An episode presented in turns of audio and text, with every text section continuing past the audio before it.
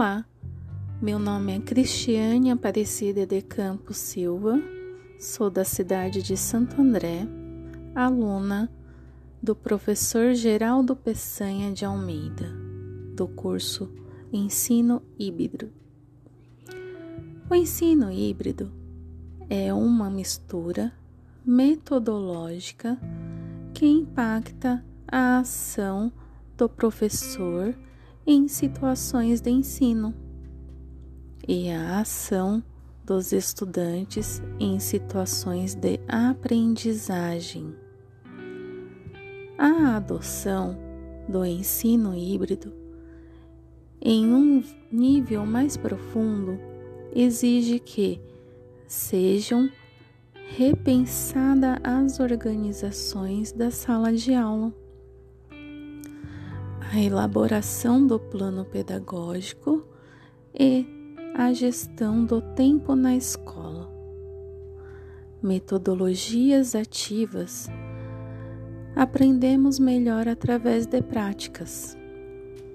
Atividades, jogos, projetos relevantes do que da forma convencional, combinando colaboração aprender juntos e personalização, incentivar e gerenciar os percursos individuais.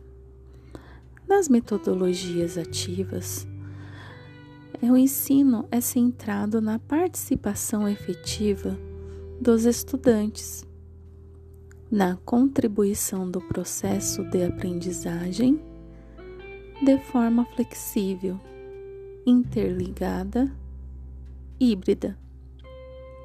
As metodologias ativas no mundo conectado e digital se apressam através de modelos de ensino híbridos, com muitas possíveis combinações.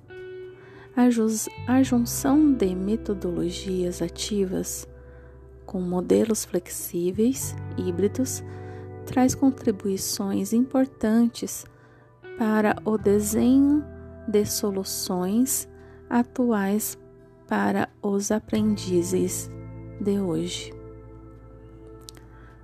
Há modelos pedagógicos diferentes dependendo dos objetivos, etapas de formação modelos de organização e de grande escala ou não. Predomina hoje os modelos planejados previamente que oferecem vídeos, textos atraentes com links, quizzes, discussões, produção e avaliação em tempos certos. O grande desafio é combinar a qualidade com a quantidade. Planejamento pedagógico estruturado e flexível. Atender a muitos ao mesmo tempo e conseguir que cada um encontre o sentido e relevância, podendo personalizar ao máximo o processo de aprender. Não é fácil, mas há um movimento forte de busca de ecossistemas de aprendizagem que ofereçam as melhores alternativas para a necessidade de cada pessoa.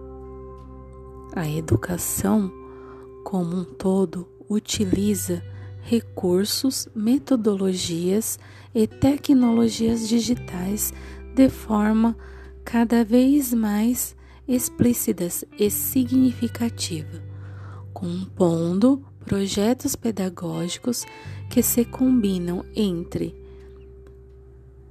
diferentes graus de presenças física, digital e online olhando para muitos novos autores da educação, constatamos a ênfase em ecossistemas de aprendizagem mas horizontais, menos burocráticos, organizados em redes de prática de compartilhamento e com projetos com forte foco na sustentabilidade.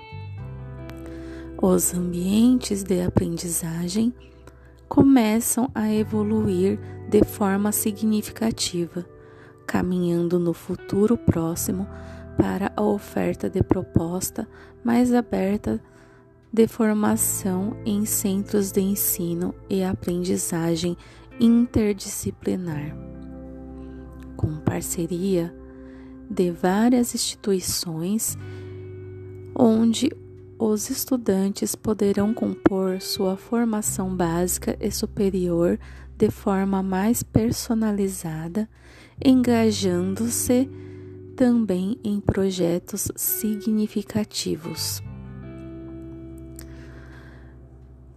Hoje podemos ver que com essa pandemia, a tecnologia foi a forma essencial para podermos seguir o aprendizado.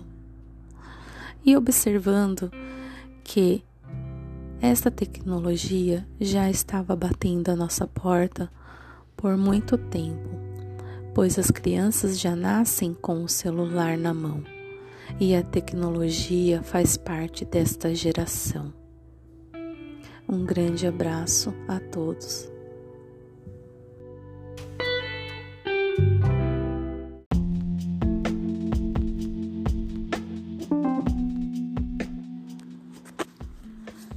Paz Senhor, irmãs, bom dia. Hoje vim aqui trazer uma palavra que Deus colocou no meu coração, que encontra-se em Salmo 55, versículo 22. Entregue suas preocupações ao Senhor e Ele os susterá.